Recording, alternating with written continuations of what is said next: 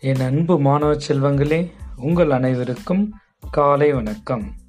இன்று செப்டம்பர் மாதம் எட்டாம் தேதி ஆவணி மாதம் இருபத்து மூன்றாம் தேதி புதன்கிழமை.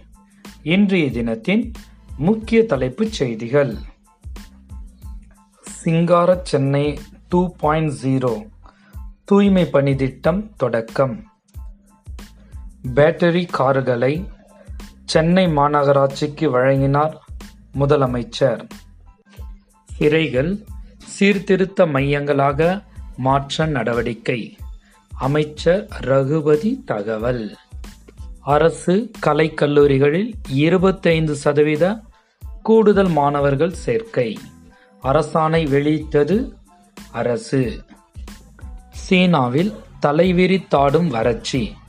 பதினைந்து லட்சத்துக்கு மேற்பட்ட மக்கள் பாதிப்படைந்ததாக தகவல். கொரோனா காலத்தில் இரண்டு ஆண்டுகளாக முடங்கிய இந்தியாவில் முகேஷ் அம்பானியின் சொத்து மதிப்பு ரூபாய் ஏழு புள்ளி ஐந்து லட்சம் கோடி அதிகரிப்பு.